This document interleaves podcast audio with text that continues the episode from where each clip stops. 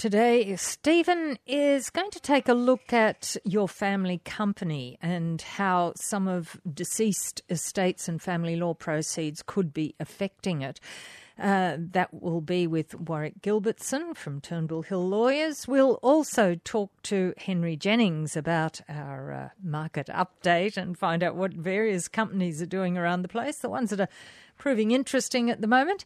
And we'll take a look at currencies and commodities. Thursday Finance with Stephen Pritchard. And speaking about silver birds, there are every now and again there are silver birds flying in and out of China at the moment, um, or uh, Japan, yeah, and well, uh, helping with the virus. Yes, uh, as long as they don't fly in here. Well, well, as long as the, government, as long as the government keeps up the quarantine rules. yes. Well, they're doing well so far, I yes, think, and yes, yeah, that's good. But no doubt that will be having an effect on the uh, on the market, and no doubt you and Henry it's Jennings not, it's not, will bring us up no, today. not really. That doesn't affect like everyone thought it would. Oh, good. Yeah, generally across the board. the market actually hasn't dropped a lot, has it?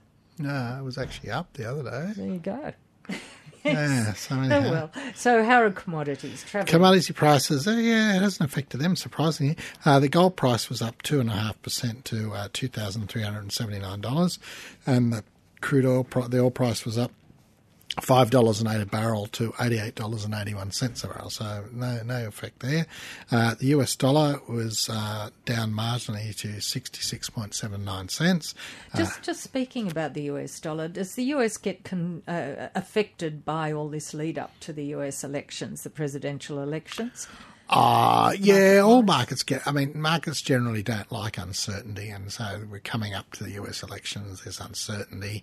Um, but uh, we're still a fair way out. So as, yeah, as, as, the time gets closer, the uncertainty factor will, will, will kind of get greater. Um, um, you know, it's a bit of a mess over there, isn't it? The, as you say, the Democrats have, you know, they haven't even decided who's going to, yeah. going to run against yeah, Mr. Well, Trump, assuming Mr. Trump runs. Yes, well, that's that's the process at the moment, isn't it? Yeah, that's, that's the process we're going out. through over there now. So yeah, months away for that. So when is the US elections? No, I think it's about November, isn't it? Somewhere there. Yeah, it's months away. Yeah, it is yeah. months away. Mm. Yeah, uh, we could have one before then. Oh, there's council elections before that.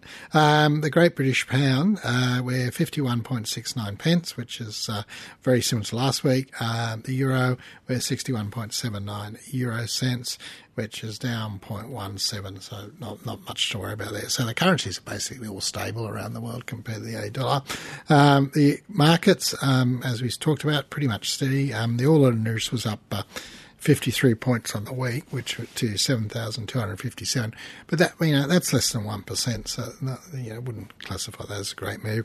Uh, the S&P 500 was 3,386, which was up 12 points, um, and the UK market was uh, up 5 points to 7,457. Um, s- some stocks, uh, BHP was steady on the week, $58.54. Uh, CBA was down $1.06 to $87 and sixty-seven. Uh, NIB was five dollars twenty-six, was down sixteen cents, and Telstra managed to rise to three dollars seventy-seven. It was up one cent, and the fuel price was down five cents a litre to a dollar forty-one point six. And it's excellent, isn't it? Excellent. Your tank needs to be filled up. Uh, your tank needs to be filled up. And uh, Sydney, $1.51.7, which is up 17.4 cents. Uh, fill up here and drive to Sydney. Yeah. And the diesel price, $1.49.8 compared to $1.50.3. So no real changes there. $1.45 in Sydney. Thursday Finance at the moment on 2NURFM. Stephen Pritchard it's time to have a chat with Henry Jennings from Marcus Today. Find the marvellous Henry Jennings. I don't know about the marvellous. Marvellous, marvellous Henry Jennings. The, the busiest 10 men at the moment. Oh, it's, okay. It's Super Thursday. Yes, you told me that. Yeah. It's, well, we have Super Thursday every Thursday in February. Yes. Um, so it is Super Thursday. And, uh, of course, it's, we're in the midst of reporting season, which is always fun and games. Yes. Um, and we don't usually have much time to... Um, to think, really. But, yeah, um, especially half year where there's only a limited period there as well. Well, I just wish they'd. Um, I just wish they all wouldn't drop at eight thirty on the dot, mm. and then expect you to be an expert in them instantly. Oh, well, uh, yeah. We have faith in you. I know, I know. It's it's it's crazy. It'd be nice if they spaced them out a little bit. Oh well. Anyway, Anyhow, Crown Resorts. yes, Their, their, their profit rose, but they're expecting it to fall because all the VIPs, the big, the big whales or whatever they're called, have deserted them. Well, yeah, it looks like they're trying to focus more on um, the domestic punter um, because of this. Obviously, coronavirus is the biggest thing um, around at the moment in terms of um, in terms of company kind of outlook statements, and, and we've seen it from from corporate after corporate saying um, some quantifying what the effects will be on of corona. Um, and some not so sure, and some being a little bit um, optimistic, I guess, uh, for various reasons. But Crown certainly is one of those stocks that has been uh, impacted uh, by the um, by the lack of um, tourists. I suspect that also um, bushfires and smoke have kept some of those whales away as well. Um, I guess the good news is that China is starting to come back online. Macau is starting to get to be open again for punters. Um, not that that will have an amazing effect on Crown, but at least it shows that uh, things are lessening. The stock's actually up 1% today, um, and it's sort of trying to pull itself back off the mat. So um, it has become the, the big issue for um, companies at the moment in, in reporting season is uh, how to quantify and how to uh, react to the, um, the Chinese uh, corona problem. Yes, and then Kogan's. Kogan said they're going to expect the sales to fall because it's going to be difficult to get goods to sell. Yeah, I mean this is the uh, this is the supply chain issue that's uh, that's that's coming to the fore in terms of uh, running out of stuff uh, that these guys can sell. Having said that, the, the, the results which were kind of um, already anticipated because they did update the market after those Black Friday sales, and Kogan's getting a little bit trickier to. Um, to, to interpret these days because the old model was that they you know they basically flogged you plasma TVs and stuff um, and they sourced their own products and they sourced their own products to sell on their platform. Um, but now they're going, they are the Amazon, I guess, of, of Australian um, IT companies and, and, and retail companies because they are now introducing a thing called Kogan Marketplace where third party providers and, and uh, manufacturers and suppliers can sell their stuff on Kogan's platform for which they take a commission as opposed to a margin as they would do on, on plasma and various other products which they stick a Kogan name on. So things are changing a little bit. It does does show some uh, some signs of promise, I have to say, and uh, the market got all upset after the Black Friday numbers, and it's starting to to, to find a little bit more confidence in them. But uh, I have to say it's a bit tentative still, and I think another corona casualty, as we're starting to call them.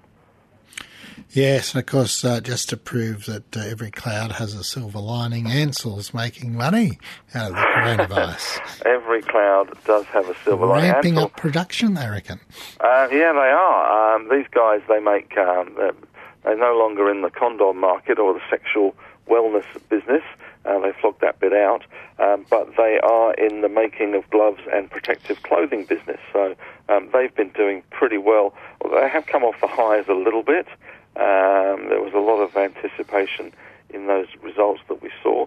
Um, but the stock is um, is certainly one of the winners. There's a, there's a bunch of other sort of wannabe biotech stocks out there as well that have been uh, very volatile uh, on uh, on the news coming out of China in terms of um, you know contracts to uh, to to be uh, treating the, the virus or treating uh, some of the patients and casualties. So um, yeah, it, it's I guess it's you know what's one man's uh, bad news is another man's good news. Mm, so that's right. And uh, we'll just have a quick talk about BHP and then come back. So BHP's profits risen to some four million eight hundred and sixty-eight million US dollars. Off the tongue, doesn't it? Yeah, I know. I was just trying uh, in Australia. Well, that must be, uh, you know, that must be getting close to six billion. Uh, yeah. yeah, and the dividends increased to sixty-five cents, but they're they're concerned about the future going forward there as well. Yeah, I, I you know it's another. Not, I wouldn't say this is a corona casualty. This is this is more on global uh, growth slowdown, um, and also if they had uh, ports in uh, China blocked, etc., to some of their shipments. But BHP, this is kind of um, the king is dead, long live the king, and this is the, the baton has now passed from Andrew Mackenzie to the new CEO, Mike Henry. And I have to say, Andrew Mackenzie's left BHP in a pretty good state. Uh, he's done a pretty good job over the last, what is it, four, five years, I guess.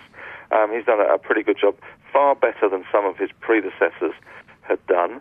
Um, and what was interesting from Mike Henry was was his talking about changing the culture at BHP. One analyst, did, I love this. One analyst described BHP as a Friday company where the workers come into work every week, and there's 72,000 of them, and look forward to Friday. And they need to change the culture into a Monday company where people look forward to coming into work and uh, being more flexible, more productive, uh, and, and being more innovative. So this this is Mike Henry's big challenge. Mm-hmm. Um, but um, BHP, the big Aussie, um, although CSL and CBA are, are bigger these days, um, is uh, certainly on you know, doing an exceptionally good job um, and um, not too much to worry about there. 2NURFM. This is Thursday Finance. We're in the middle of our market update with Henry Jennings. Over to you, Stephen Pritchard. Um, and Scentre, which runs the Westfield Centres, has uh, Ray said they've got solid uh, sales growth across the centres. Yeah. Which I think is about 2% or something, and raised the distribution to 11.3 yeah. cents per share, which I, I was surprised that they had any sales growth. So am I. I bet they were as well. um, I guess you know the, the, the problems in retail have been pretty well um, well known for some time. It does seem that retail after retailer is, is falling off the perch. Some some do well and, and thrive, um, but others do struggle, and we have seen a kind of a whole raft of, um, of, of retailers closing this year, uh, going into administration and those sorts of things. So hardly a surprise that Scentre Group, which um, has all these Westfield centres, um, it has been struggling. It's um, certainly when you consider um, the relative performance of something like Scentre Group, which is obviously focused on retail shopping centres, uh, and Vicinity, which is in the same space, only worse. Um, they, they had a, a, really shocking result. Mm-hmm. And then you look at um, Goodman Group, which is um, a, um, a, a, real estate investment trust, as they're called, a REIT, which is focused on logistics centres and satisfying online purchases and the whole supply chain thing, which are at record highs, and the other ones are languishing. In the case of Vicinity, very much languishing, and and uh, with uh, Scentre Group, they're they're hardly much better. So um, there is a big divergence in in the the, uh, the REIT space. Usually they can kind of tended to move all in, in one go as they're all relatively similar. But uh, I guess that the, the, the, consumer confidence, the state of the local economy, has really opened up the, the cracks in the divergence and the bifurcation of these kind of stocks, with with uh, things like Goodman's going really well and Vicinity going pretty badly. Mm. To be mm. honest. Mm. And then. Uh IOOF came out with a profit of 115 million, down from 135. Mm. Um, I didn't think that that was too bad, considering all the dramas they've been going through. No, no. It's I guess you know the whole financial services landscape is changing, and uh, it probably wasn't a bad result given all things. Even even our old friends, if friends is the right word, AMP, um, which came out with some some relatively um, you know, they weren't the best results in the world, but at least we could see that, you know, I think I think if you were marking their school report, it would be a, a C plus, must try harder, but heading in the right direction, sort of thing. So, um, yeah, I think IOOF actually didn't do too badly. The, I, lo- I love that the Independent Order of Odd Fellows, isn't it? Isn't yes, great? old 1830s name. Yeah, yeah. fantastic. So, so yeah, there does seem to be some signs of life in the Odd Fellows. Uh, I have to say, they're not quite so odd. Yes, and of course Domino's. Well, I thought this was surprising. This was. Like, you know how much I hate Domino's, and being a pizza snob that I am, my wife and I have uh, have had pizza in many fine establishments in Italy, and I'm not a big fan of Domino's. But these guys uh, did all right. Um, it seems that we still love pizza in Australia. Japan pizza was going well. European pizza was going well. Um, and think, and there's a big short position in this stock as well. About nine percent of the stock is short. So those those guys had a, a pretty um, uncomfortable day yesterday. It was up around I can't remember about ten percent. It's up about two and a half percent today, 64.54. And what what I think is quite interesting is it stopped pretending it is a um, tech stock and it's it's really a, a stock that sells franchises, opens stores, and sells pizza. And one thing that did catch my eye when I was listening to um, the CEO um, speaking on TV yesterday, was, he was saying how versatile pizza is, and I hadn't really thought about this before. In that you know you can have a low carb pizza, you can have gluten free pizza, you can have a vegan pizzas, you can have all sorts of different kinds of pizzas. So they are catering to uh, a, a wide market, I have to say, and certainly you know stock prices doing well. We could yet see it back up to those halcyon days it was eighty plus. And you'll be able to get your five dollar pizza from them, Henry. Well, think that- of all that- the, that- think I- of all I the money you're going to say, I- save. I don't think I've I've ever had a five dollar Domino. Well, if I have, it was a long time ago, and probably the worst for wear to be ordering five dollar pizza from Domino's. Yes, yes. okay, and just to finish up, Bendigo and Adelaide Banks cuts their dividend by four cents and Uh, going to raise some uh, capital. Yeah, I mean, I guess this just shows the problem with regional banks. Um, and while the other banks have been doing well, spending money on IT, and they have the systems, you know, Commonwealth Bank's got great IT and great, um, you know, apps and systems and, and whatever. They're sort of, you know, been racing ahead. Bendigo just shows the problems that these small guys have had um, competing with the big boys, and it's it's not an easy game for them. They had to raise 300 million bucks, cut the dividend. Um, you can see that it's it's going to be hard work for these guys to compete, despite the fact that we have this this housing boom that's erupted again. Um, it's you know they'll probably claw their way back up just because of the of the yield, but um, it, it's a tough game being a regional bank when the big four are so um, entrenched, aggressive, and um, better technology. Okay, we might talk to you next week, Henry. Thanks, Henry. And have a happy Thursday. Super Thursday next week as well. Yes, I'm sure it will be. So uh, that's Henry Jennings, who is senior market commentator at Marcus Today. Coming up on Thursday Finance, we're going to find out about your family company and how it could be impacted by things like deceased estates and maybe family law uh, problems. Thursday Finance, and we're going to take a look at your family company and. Uh, uh, Stephen Pritchard, and also how it might be, um, well, affected by things like wills and family law matters. And Warwick Gilbertson, who's partner at Turnbull Hill Lawyers, joins us today. Hello, Stephen. Hello, Warwick. Hello, Stephen. Hello, Jane. How are you? Good to We're, have you. we're good. We're, I love the music, by the way. Like Stevie Wonder, like the brass in it. Yes, Jane personally selected that. My girl. There you go. So, um, we just uh, how, how does a uh, so lots of people seem to have these family companies these days for various reasons. So, how do they get dealt with in a will? Stephen, it, it's two ways in which they get dealt with in a will. First of all, you have to decide who you're going to leave the shares to if you want to leave control of the company. Um, as m- some people would be aware, if they have sufficient shareholding, then they can control the company under the Constitution, and if you leave the shares to them, then they can vote, ensure that they step in as directors. Uh, if it's a sole director company, then they need to deal with that specifically on that basis. Uh, if there are other directors there, then they'd be very wise to seriously think about uh, who the person can can be appointed as a director made prior to death, so the shares just continue that. Um, the other situation that can happen is if they don't do that, and if the will is silent, so you've just got a will that says I'll leave everything, say for example, to my kids, equally, um, who's going to get it and how they're going to deal with it, um, that's going to be a problem. And the executor will step in and will take control. So, of course, the uh, very big problems can arise when you've got a sole director company and people don't leave a will at all. That's- they can, uh, except the the company, the Corporations Act says um, that the legal personal representative can step in and appoint the director Mm-hmm. with a sole director, sole shareholder company.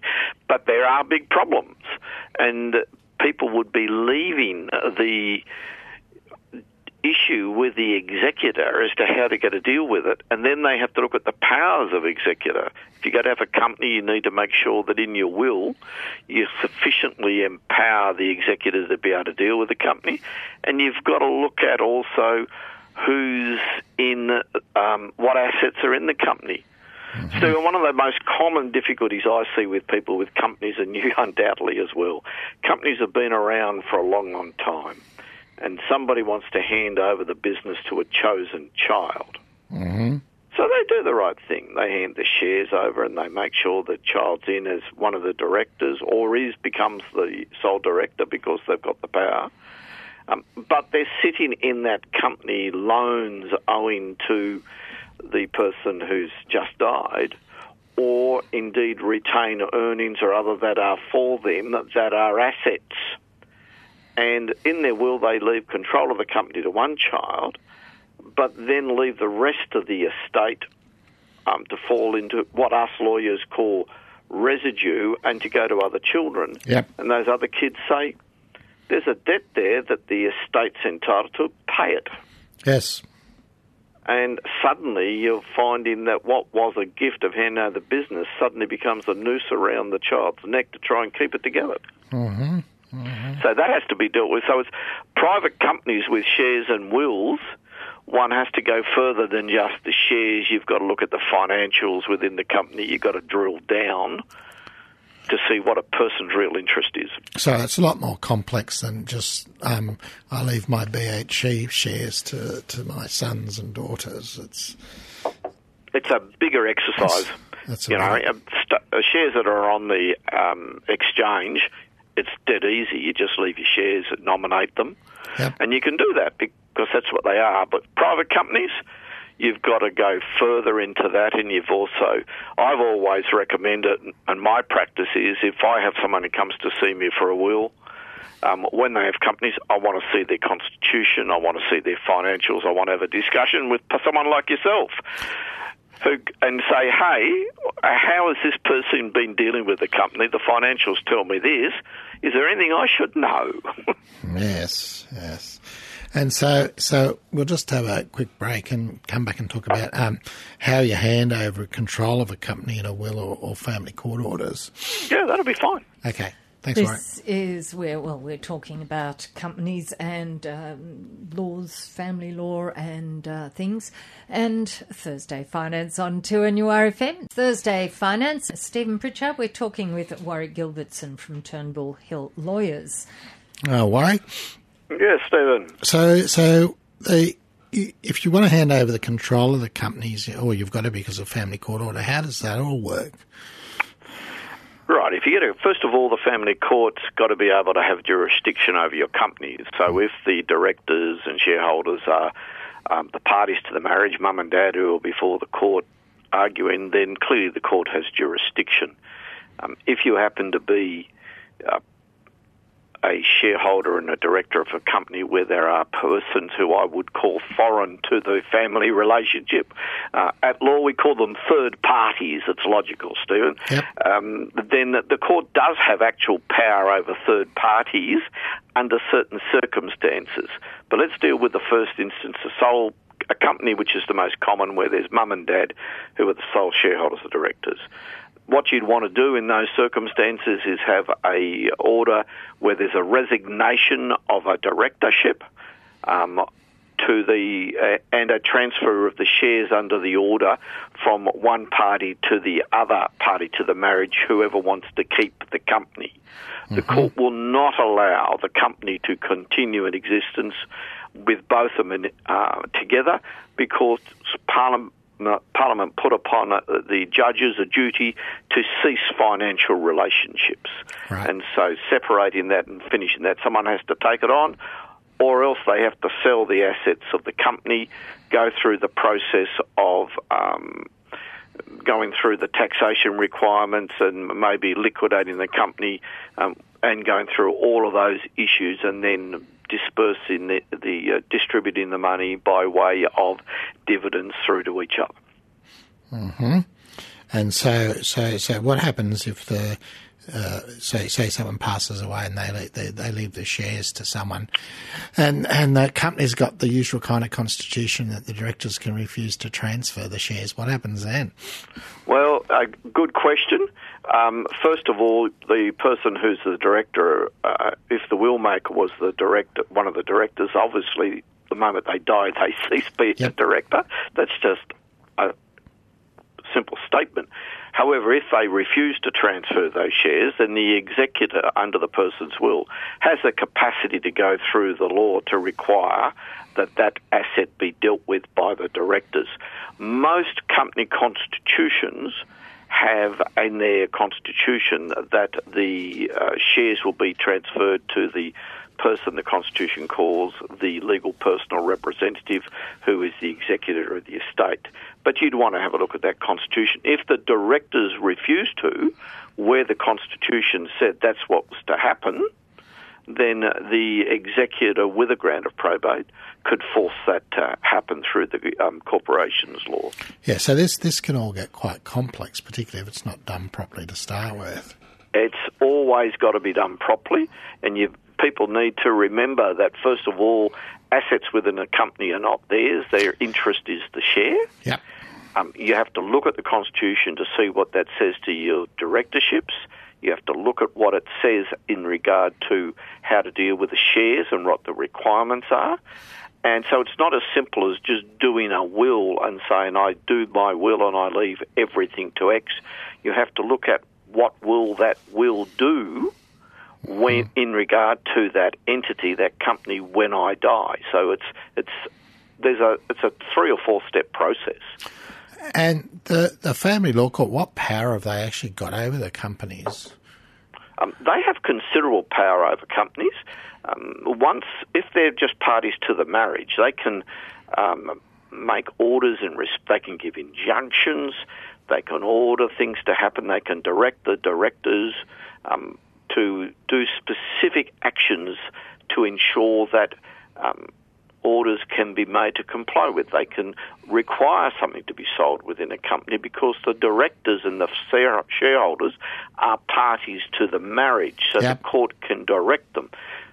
Often, though, we will get companies where you might have a family company where you've got three or four different children in a family enterprise, um, and they each have their own spouses, and one of the children's marriages breaks down.